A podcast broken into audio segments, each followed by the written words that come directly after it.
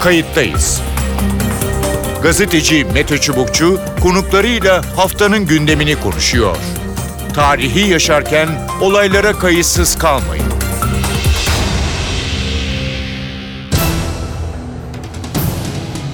İyi günler bir kayıttayız programıyla daha karşınızdayız. Tarihe ışık tutmak ve olan biteni anlamak için önümüzdeki dakikalarda sizlerle birlikte olacağız. Ben Mete Çubukçu, editörümüz Sevan Kazancı.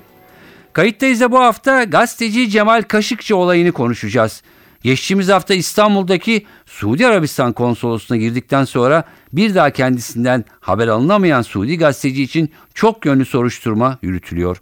Türkiye'nin konsoloslukta arama yapma talebine izin henüz çıkmış değil aramanın kapsamının kısıtlı olması isteniyor karşı taraftan. Bu nedenle olay yeri inceleme ekibi henüz çalışmalarına başlamadı. Kaşıkçı'nın Amerikan vatandaşı olması ve bir gazetecinin vahşi bir cinayete kurban gittiği iddiaları küresel ölçekte konuşulur hale geldi. Gerçekten dünyada birçok medya organında bu haberi izlemek mümkün. Washington süreci dahil oldu. Bazı batılı başkentlerde kaygılıyız şeklinde açıklamalar geldi.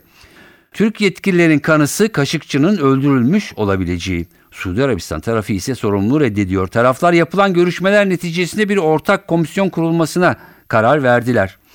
Yanıt bekleyen çok soru var. Konsolosluk ve konsolosluk rezidansında bir arama yapılacak mı? Bu aramanın sınırları ne olacak? Diplomatik ilişkilerin anayasası Viyana Sözleşmesi arama ve gözaltı hususunda ne öngörüyor? Ankara-Riyad ilişkileri bu olaydan nasıl etkilenecek? Bu sis perdesinin arkasında ne var? Cemal Kaşık yaşıyor mu yoksa başına başka bir şey mi geldi? Bunların hepsini iki konumuzda konuşacağız. Kayıttayız'ın konuğu Profesör Ersan Şen. E, programımıza hoş geldiniz. Hoş bulduk. İyi yayınlar Mete Bey. Buyurun. E, teşekkür ederim. E, kayıttayız'da e, bu hafta e, Cemal Kaşıkçı olayını e, ele alıyoruz. E, hukuki e, daha doğrusu uluslararası hukuk açısından e, boyutunu. E, şimdi bu tür şeyler e, çok sık aslında yaşanmıyor. Yani zaman evet, zaman e, oluyor. Kafa karışıklığı oluyor. İşte büyükelçilikler, konsolosluklar. Evet. E, şimdi buradaki e, Türkiye'nin talebi var. E, Birçok evet. E, nokta var. Şimdi isterseniz şeyden başlayalım. E, yani Türkiye içeri e, izinle giriyor. E, bu evet. ne demek konsolosluklarda? E, izin almak mı gerekiyor? Evet, şimdi Mete Bey bir defa konsolosluklar ile elçilikleri birbirinden ayıracağız. Evet. Elçilikler diplomatik misyonluklar yani temsilcilikler olarak bilinir. Hı hı. Biz öyle biliriz. Öyle gördük. 1961 Viyana Konvansiyonu da özellikle büyük elçilikleri elçilikleri dokunulmazlık bakımından koruyan hükümlere yer vermiştir. Konsolosluklar ise noterler gibi hı hı. öyle düşünebiliriz. Bir idari makam gibi düşünün. Bulundukları yerlerde vatandaşlarının iş ve işlemlerini takip eden, yürüten, yerine getiren makamlar olarak bilinir ki hı hı. elçiliklerden farklıdır ve o yerde 1963 yani iki yıl sonra Büyükelçilik Elçilik Sözleşmesi'nden yine Viyana Konvansiyonu adı altında düzenlenen Birleşmiş Milletler Teşkilatı altında ayrı bir düzenleme ile kısmi dokunulmazlık koruma altına alınmış yerlerdir, binalardır, kişilerdir. Ne, ne demek kısmi dokunulmazlık? Onun da açıklamasını yapmadan bir cümle söyleyelim. Yanlış Buyurun. bir bilgiyi en azından diplomatlar bu yanlışlığı severler ama biz doğruyu söylemek durumdayız. Buyurun elçilik binaları, büyük elçilik binaları, konsolosluk binaları gönderen devletin bu örnekte Suudi Arabistan'ın toprağı veya toprak parçası değildir. Sadece temsilcilik olmaları itibariyle konsoloslukların da özel muafiyetleri olduğundan sadece orada binaların ve bazı hallerde e, temsilcilik olarak elçiliklerde mutlak konsolosluklarda kısmi dokunulmazlıklar üretilmiştir. Aksi halde hı hı. Türk kanunlarının bu yerlerde tatbiki mümkün olmaz. Savaş gemisi gibi kabul edilseydi bunlar efendim işgal toprağı gibi veya bulunan o gönderen ülkenin toprağı olsaydı hı. o takdirde zaten yabancı ülke olarak kabul edilen bizim örneğin kanunumuzun tatbiki mümkün olmazdı. Bunu düzeltelim. Bir diğer konu evet. konsolosluklar ile elçilikler farklı. Elçilikler de binalarına hiç dokunamazsınız. Elçilere, büyük elçilere ve hatta elçilikte görev alanlara hiçbir şekilde dokunamazsınız. Hı hı. Konsolosluklarda da binalar dokunulmazdır. Bir yine yanlış bilgiyi burada düzeltelim. Konsolosluk içinde olmayan konsolosluktan ayrı bulunan başkonsolosun veya konsolosun konsolosluğun çalışanlarının konutları ikamet ettikleri yerler dokunulabilir yerlerdir. Oralara girersin. Girilir. Onların herhangi bir muafiyeti yok. Yok. Elçiliklerde tam bir yargı dokunulmazlığı vardır. İstisna yoktur bunda. Hı hı. Yani en fazla siz persona non grata denilen istenmeyen kişi ilan edersiniz. Yargılamasını bulunduğu yani yerde değil de gönderen devletten yapılmasını talep edersiniz ama konsolosluklarda başkonsolosun, konsolosun ve konsoloslukta bulunan çalışanların ise ağır cezalık işlerde, suçlarda, ağır hallerde dokunulmazlığı söz konusu değildir. Yani bu kişinin Suudi Arabistan vatandaşı olup olmamasının da orada çalışanın önemi yoktur. Yoktur. Şu şekilde toparlamak lazım. Bir, Evet. somut olayda Suudi Arabistan toprağı değil. Burada 4. Levent'te bulunan başkonsolos. Ama girebilmek için 1963 konvansiyonun 31. maddesine göre izin alınması, iznin yazılı olması, bu izin yazılı izin hakimin kararının savcının yazılı emrinin de ön şartıdır, olmazsa olmazdır. İzin aldıktan sonra içeriye giriş yine engelleniyor diyelim. Yazılı izin çıktı, hakim veya savcı işte kararını neyse verdi. Bu andan itibaren biz hala şart dayatıyorsak, yani bize karşı şart dayatılıyorsa, ha siz burada tabii diplomatik nezaket kuralları diyebilirsiniz, uluslararası ilişkiler, Suudi Arabistan'la aramızdaki efendim işte devam eden ilişki, hukuk, orada bulunan e, Türk vatandaşlarının temsilciliklerinin, konsolosluklarının durumu diyerek belki kendinizi sınırlayabilirsiniz ama zor kullanma yetkisini artık kazanmışsınız. Kazanmış. Peki. İki, Buyurun, iki buyurun. içeride dilediğiniz şekilde incelemeyi mala zarar vermeden yapmak zorundasınız. E, size herhangi bir yer kozmik oda kısıtlaması getirilemez orada. Bu yine önemlidir. Bir diğer konuda ağır cezalık bir durum var, şüphe oluşmuş. Bunlar örneğin başkonsolosun, konsolosun veya çalışan çalışanların üzerinde oluşmuşsa bunlar hakkında yakalama, gözaltına alma, tutuklama, her türlü soruşturma ve kovuşturma iş ve işlemlerini yapmak zorundasınız maddi hakikate ve adalete ulaşmak için ve bunlarla ilgili sadece muhatap devlete yani Suudi Arabistan'a başka bir memlekete değil Amerika Birleşik Devletleri'ne değil muhatap memlekete bilgi vermek ve bu bilgileri yazılı ulaştırmak zorundasınız. Peki. Mesele bundan ibaret. Ee, peki bütün bunların sonunda e, varsayalım izin e, vermedi Suudi Arabistan. E, Türkiye Evet. Cumhuriyeti'nin makamları tırnak içinde konuşuyorum. Yani zor kullanarak girebilir mi içeriye? Hayır giremez. Girerse misilleme görür. O zaman siz 1963 Viyana Konvansiyonu 31. maddesini ihlal etmişsiniz demektir. İzin yazılı olmazsa teati mektup teatisi şeklinde gerçekleşmezse ve o yazılı izin yani bunu kişi, kim verebilir? Üç kişi. Bir Suudi Arabistan'ın bu konuda en tepede yetkili olan birimi, Dışişleri Bakanı ya da Başkonsolos veya Başkonsolosun yerine görev yapan kimse o. Evet. Bunun dışında deyim yerindeyse Allah'ın bir kulu giremez. Girerse hani suç işler demeyeyim o ayrı bir konu da bir defa uluslararası hukukun açık bir hükmünü ihlal etmiş olursunuz. O zaman misilleme görme imkanınız var. Çünkü karşı tarafta bunu mutlaka bir şekilde size e, uluslararası alanda karşılık verecek durumda kendisini haklı konuma getirecektir. Yapılması gereken yazılı izni alacaksınız. Almazsanız barikatı kurup oradan giriş çıkışları kontrol altına alıp giriş çıkış aramalarını yapacaksınız. Ve size göre başka delillerle, MOBESE kayıtlarıyla örneğin başkonsolosun evinde mesela başkonsolosun evi elbette böyle bir diplomatik izne ihtiyacı olmayan bir yer. Orada ceza muhakemesi kanunun genel hükümlerini tatbik edebilirsiniz. Ha yaparsınız yapmazsınız. Yasal şartlar varsa yapmak zorundasınız. Yani şimdi basına yansıyan haberlerden çıkan başkonsolosun evi üzerinde duruluyor. Evet. Eğer gerçekten burada makul şüphe elde edilmişse bu yerde bir e, faaliyette bulunulduğuna dair elbette orası biraz önce söylediğim Viyana Konvansiyonu'ndaki diplomatik veyahut da işte başkonsolosluk binası dokunulmazlığından faydalanamayacak. Niye? Başkonsolosluk binasının dışında, Dışında. 400 metre ilerisinde ötesinde bağımsız bir yer orası. Peki. Onlar dahil edilmemiş. Buradaki bütün mesele şudur. Bu şahsın sağlıklı bulunması bulunamayacaksa elbette bu şahsın başına ne geldiği ve kimlerin bundan sorumlu olduğuna dair İstanbul Cumhuriyet Başsavcılığında başlatılan soruşturmanın en iyi şekilde götürülmesi. Tabii durumun sıkıntılı ve nazik olduğu gerçek Meti Bey şunu göz ardı etmemek lazım. Sizin orada diplomatik unsurlarınız var Suudi Arabistan'da, Türk vatandaşları var, yatırımlarınız var. Tüm bunları dikkate almak suretiyle hareket etmeniz gerekir. Hatırlarsınız 1984 yılında Londra'da İngiltere ile Libya arasında böyle bir gerilim oldu. Evet. Ama orası elçilik binasıydı. Burası başkonsolosluk binası.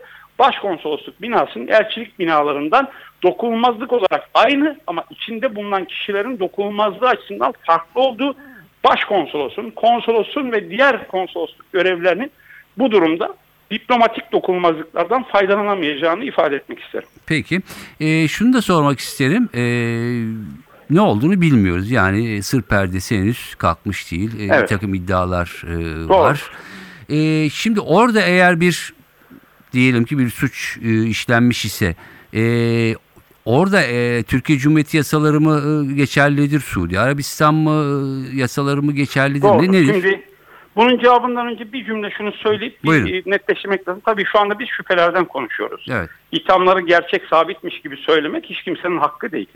Ee, bu noktada hani ba- bakıyoruz basına yansıyanlara da olmuştur, etmiştir, yapmışlardır. Bunlar bir defa suçsuzluk masumiyet karnesine aykırı. Çünkü iddia eden iddiasını ispat edecek. Bu yükümlülük bizde. Bizim hukuk devleti sistemimiz bunu gerekli kılıyor.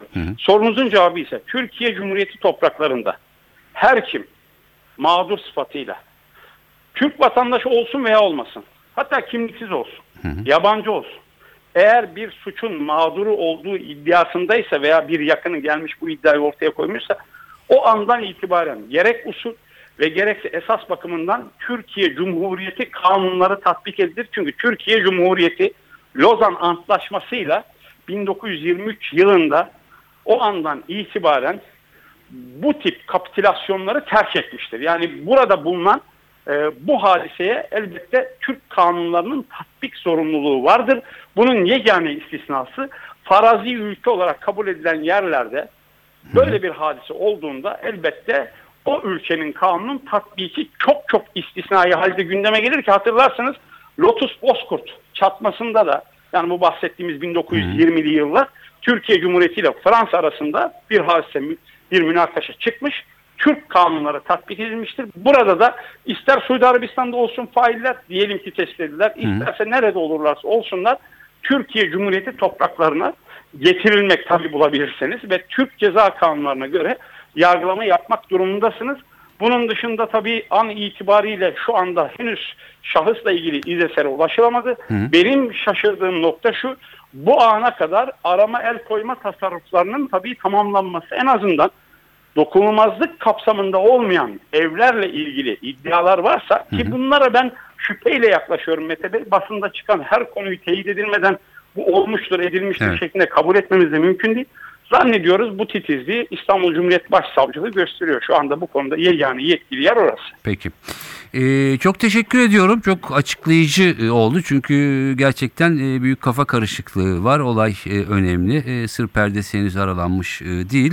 E, yorumlarınız ve açıklamalarınız için çok teşekkür ediyorum. Ben de teşekkür ederim. İyi yayınlar. efendim. Sağ ol. Kayıttayız'ın konu emekli büyükelçi Uluç Özülker. Efendim hoş geldiniz programımıza. Hoş buldum efendim. Efendim bir süredir e, malum e, Cemal Kaşıkçı e, Suudi Arabistanlı gazeteci olayını e, ve bir e, sıra dönüşen e, kaybolmasını e, konuşuyoruz, tartışıyoruz.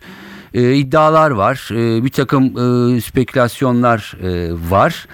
E, ne dersiniz? Yani siz kariyeriniz ö- boyunca e, ve sonrasında benzer bir durum ya da buna yakın bir durumla e, Türkiye'nin dahil olduğu ya da olmadığı e, rast geldiniz mi hiç? Hayır. Ee, burada gayet net olabilirim. Şu manada e, şimdi sığınma dediğimiz şey esas itibariyle e, kabul eden ülkeyle bir e, onun vatandaşı olmayan bir kişi arasındaki ilişkidir. Hı hı. Mesela çok basit şekliyle Londra'da e, Assange olayına bakın. Evet. Ekvator e, Büyükelçiliğine sığındı ve İngiliz polisi herhangi bir şey yapamıyor. Hı hı. E, bu bağlamda baktığınız zaman sığınma olayı olarak e, e, hukuk açısından kabul eden ülkenin hukukunu geçerli olmasına rağmen e, diğer büyükelçiliğe sığınmış olduğu için herhangi bir şey yapılamama durumu vardır. Hı hı. Ancak e, bu defa e, başımıza gelen olay e, bunlarla hiçbir şekilde ilgisi olmayan bir nitelikte. Şöyle ki Suudi Arabistan konsolosluğu E, o da tabiatıyla 1963 tarihli Viyana Sözleşmesi'ne tabidir. Hı hı. Çok basit şekliyle e, konsolosluklar büyükelçiliklerden farklıdırlar.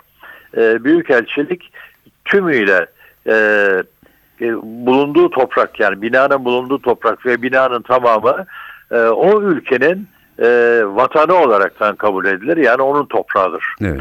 E, bunun ötesinde her türlü dokunulmazlığa da e, büyükelçilik personeli e, tabi kılınmıştır. Şimdi burada konsolosluklarda görevle sınırlı olarak bir dokunulmazlık söz konusudur. Örneğin bir konsolosluk mensubu bir trafik kazası yapsa adli makamlar önünde e, hesaplaşılır. Evet. Yani bunun hiç e, gidemem ve herhangi bir şekilde bana bir şey yapamazsınız denmesi mümkün değildir. Mümkün değil. Şimdi e, burada ilginç durum şudur. E, bir Suudi vatandaşı Hı hı. Suudi Arabistan topraklarına girip orada başına ne geliyor, nasıl bir sonuçla karşılaşıyor şu ana kadar bilinmiyor ama orada yok oluyor. Evet. Burada esas itibariyle Suudi Arabistan kanunları geçerlidir. Türk kanunları değil. Eğer konsolosluk dışında başına bir şey gelmiş olsaydı korumak yükümlülüğü altında olan Türkiye Cumhuriyeti'nin de buna doğrudan doğruya müdahale etmek hakkı doğardı. Ama diğer tarafta Suudi vatandaşıyla kendi e, e, devleti arasındaki bir e, sorundan ibaret olarak ortaya çıkıyor ve sizin müdahale etmek veya gidip bunu içeriden e, kovuşturmak gibi bir hakkınız da yok Viyana Sözleşmesi'ne göre. O zaman ancak bu izinle içeriye girilerek yapılabilir. Yalnız o takdirde de Hı hı. örneğin bir arşiv veya oradaki e, e, bütün personelin soruşturulması gibi bir durumla karşı karşıya kalamazsınız.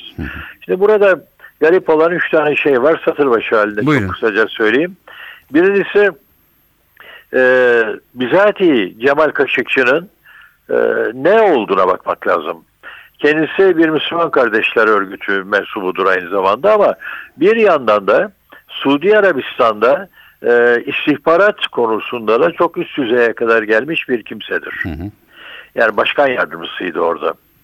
Dolayısıyla elinde çok ilginç bilgiler de olmuş olabilir. Burada e, yeni Veliaht Prens her şeyiyle Trump'ın da e, destekleyerek oraya getirdiği kişi Selman e, kendi muhaliflerini birer birer temizlemeye başladığında evvela, evvela bunların e, bir rant yoluyla ciddi zenginleşmiş olanlarından paralarını tahsil etti. Herhangi bir şekilde suç işlediğini varsaydıklarında hapse atmaya çalıştı. Hı hı. Ee, Cemal Kaşıkçı da hapse atılmak istenenlerden biridir ve bu bağlamda e, Amerika Birleşik Devletleri'ne gitmiştir, kaçmıştır. Şimdi bunu niye söylüyorum? Evet. Kendi kanunlarını ve oradaki rejimin neler yapıp yapmadığını çok yakından bilen bir insan olması gerekir. E, normal şartlarda e, gene anlaşılmayan husus e, Büyükelçiliğe başvurduğu zaman Washington'da kendisini İstanbul'a sevk ediyorlar. Halbuki alacağı sadece bir e, boşanmış olduğuna dair bir bekarlıkla ilgili bir kağıttan ibarettir. Evet. Ve buraya giderken İstanbul'a gönderilirken de kendi kendini sorguluyor. Hem BBC'ye verdiği mülakatta hem de nişanlısına içeri girmeden evvel söylediği de hususlarda e, çıkamayabileceğine dair bir endişe içinde olduğu da net bir biçimde ortada. Yani bu durumda e, risk olduğunu açıkça bilen bir kimsenin kimsenin böyle sadece bir kağıt e, alacağım diye oraya e, bir fedakarlıkta bulunarak gidebilmesinin anlamı yoktur. Ama bunu yaparken bu kağıdı uluslararası planda can tehlikem var. Dolayısıyla e, bir avukat tutmak marifetiyle temin etmesi de mümkün iken bunu yapması da ayrıca düşündürücü. Düşündürücü. İkinci husus Evet. Her elbekarda içeride de ne olup olmadığı bilinmiyor tabiatıyla. Ama ben e, e, çok değişik e, spekülasyonlar yapılıyor. Hatta o kadar ki Amerika Birleşik Devletleri e, bizatihi e, e, Suudi Arabistan makamlarının hatta da Veliaht Prens'in doğrudan doğruya ki sorgulanmak üzere canlı getirilmesi gerektiğine dair e, bir istihbaratın Amerikan makamlarının elinde var olduğuna dair ifadeler var. Dolayısıyla e, burada bir insanlık suçu işlenmiştir.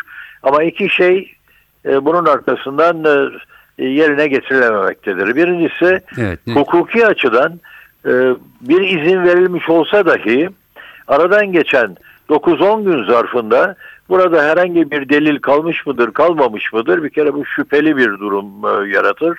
Dolayısıyla e, buradan bir şey çıkabilmesini beklemek e, pek mümkün değil. Kaldı ki Ankara'da iki defa davet edilir e, e, Dışişleri Bakanlığı'na e, Suudi Büyü- Büyükelçi ve birinci gittiğinde reddeder, ikinci gittiğinde yani 8 gün sonra ikinci gidişinde peki gelin izin veriyoruz e, bakın buraya der. Şimdi bunu yaptıktan sonra da ortak komisyon kurulacak dendi e, ve henüz hala e, içeriye girilip ne olduğuna dair bakılması da mümkün olmadı. Yani başka bir ifadeyle oyalıyorlar. Diplomatik açıdan da e, bu oyalama e, mümkündür ve kanunen yapabileceğimiz bir şey de yoktur. Her elvekarda burada ispat edebildiğiniz ölçüde yapabileceğiniz tek şey kendilerine istenmeyen kişi ilan etmek. Persona non grata il- ilan etmekten öteye geçmez. Geçme.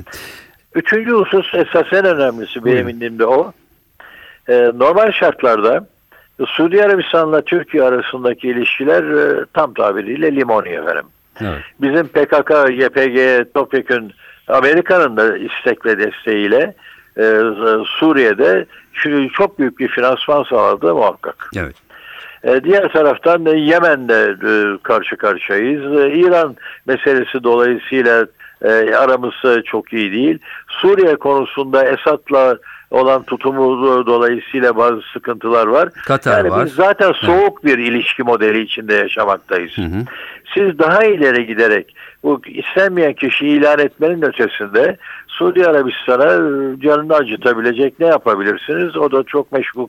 Yani başka bir deyişle e, iyi, e, pek mümkün olmayan bir durum olaraktan gözüküyor. Şimdi burada esas benim için en önemli taraf şudur. Ben sadece bir Cemal Kaşıkçı'nın oraya sadece belge için gitmiş olabileceğini e, şahsen düşünmüyorum. Bunun ötesinde başka bir olay da olması lazım. Bakın Amerika Birleşik Devletleri'nde tarihte hiç görülmemiş bir şey oldu. Trump, Evet. Bolton, e, özel e, güvenlik müşaviri ve Dışişleri Bakanı Pompeo dördü birden Suudi Arabistan makamlarına arayarak konuştuklarını ifade ettiler. Bir tek kişi e, konuşsa yeterli zaten dördü birden konuşuyor. Ama bu arada Trump'ın e, kralla görüştüğü e, Veliaht Prensi e, e, kale almadığı veya muhatap olarak kabul etmediği de gözüküyor ki bu da ayrıca önemli.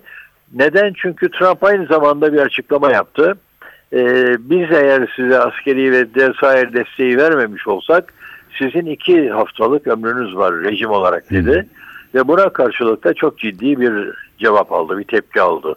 Evet. Tepki yine Veliaht Prens'ten geldi. Kraldan, kral çünkü o kadar etkili değil. Şimdi bütün bunları alt alta yazdığımız zaman acaba bizim burada bilemediğimiz ve Amerika ile Suudi Arabistan arasında da yine bir olay mı var bir yerde ve burada sıkıştırma yoluna gidiyorlar ve bunun da hesabını İstanbul'da bir noktada gördüler şeklinde bir kuşku doğrusu içimde e, yer ediyor. Evet. Şimdi bakın e, Büyükelçiliğe Washington'da gittiği zaman e, çok basitçe e, e, kendisine o belge verilebilecekken İstanbul'a sevk ediliyor. Evet. Ve İstanbul'a gelişi de 3-4 gün sonra olabiliyor. Ve bu zaman zarfında Suudi makamları bir plan ve program uyguluyorlar. Ee, 15 kişilik o iki uçak e, 15 kişiyi taşıyarak Türkiye'ye geliyor. İçinde kimler olduğu da belli. Yani oyalama taktiğiyle İstanbul'a sevk ederek e, burada zaman kazanıyorlar ve ondan sonra da bu bilmiş olduğum e, e, sonunu bilemediğimiz olay cereyan ediyor.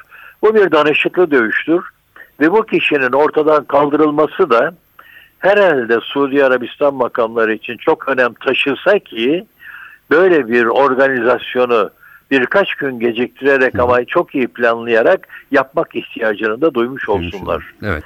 O bakımdan e, ben bunu çok basit bir e, olay şeklinde görmüyorum. Evet. Ve Türkiye Cumhuriyeti'nin de bu bağlamda bu işin üzerine gitmesi aslında da bizim elimizi güçlendirmektedir. Hı hı. E, Bundan da hiç kuşkum yok. E, Netice itibariyle Evet. evet bir sonuç alamayabiliriz ama bunu uluslararası planda kabul ettirip e, Amerika Birleşik Devletleri dahil e, medyaya bir şekilde satabilmiş bulunmaktayız ve onların da desteğiyle Suudi Arabistan üzerindeki baskı ve etkinlik giderek her geçen gün biraz daha artarak devam edecek Evet. gibi gözüküyor. E, Burada kendi yönümüzden e, e, fazla ileriye gitmeden çok ihtiyatlı bir e, tutumla ama sonuç itibariyle dünyaya da bu işi yayıp mal, mal edebilecek şekilde e, başarabilmiş olmak da aslında, aslında Türkiye'nin e, lehine olan bir durumdur diye bakarım. Evet. Ama ne çıkacak onu Evet, bilmiyorum. önümüzdeki- Çıksa dahi Hı hı. bir tek e, e, istenmeyen kişiyi ilan etmek dışında zannetmiyorum ki daha başka bir şey yapılabilsin. Evet. Bakalım önümüzdeki günlerde bu sır perdesi ve onun ötesinde de gerçekten e, bu denklemin e, nasıl ve niye e, kurulduğu e, ortaya e, muhtemelen Bir e, uluslararası çıkacak. komplo mudur bu? Ee, basitçe bir olay değilmiş gibi Biliyorum. gelişiyor Evet, efendim. Peki. Efendim çok teşekkür ediyorum e, programımıza katıldığınız e, ve görüşlerinizi bizle paylaştığınız için. Efendim ben teşekkür ediyorum. Sağ İyi olun. günler. Mersi. Evet görüşler böyle. Gerçekten ilginç bir durum. Bir sır perdesi, bir sis perdesi var. Muhtemelen bu tabii ki bu sis ve sır perdesi ortadan kalkacak ve gerçekler belki hepsi olmasa bile ortaya çıkacak. Gerçekten böyle bir cinayet var mı yoksa bir uluslararası komplo mu? Kim bunu düzenledi? Bunların hepsini belki ileriki günlerde göreceğiz. Ben Mete Çubukçu editörümüz Sevan Kazancı. Kayıttayızdan bu haftalık bu kadar. Önümüzdeki hafta yeniden görüşmek üzere. Hoşçakalın. Kayıttayız. Gazeteci Mete Çubukçu konuklarıyla haftanın gündemini konuşuyor. Tarihi yaşarken olaylara kayıtsız kalmayın.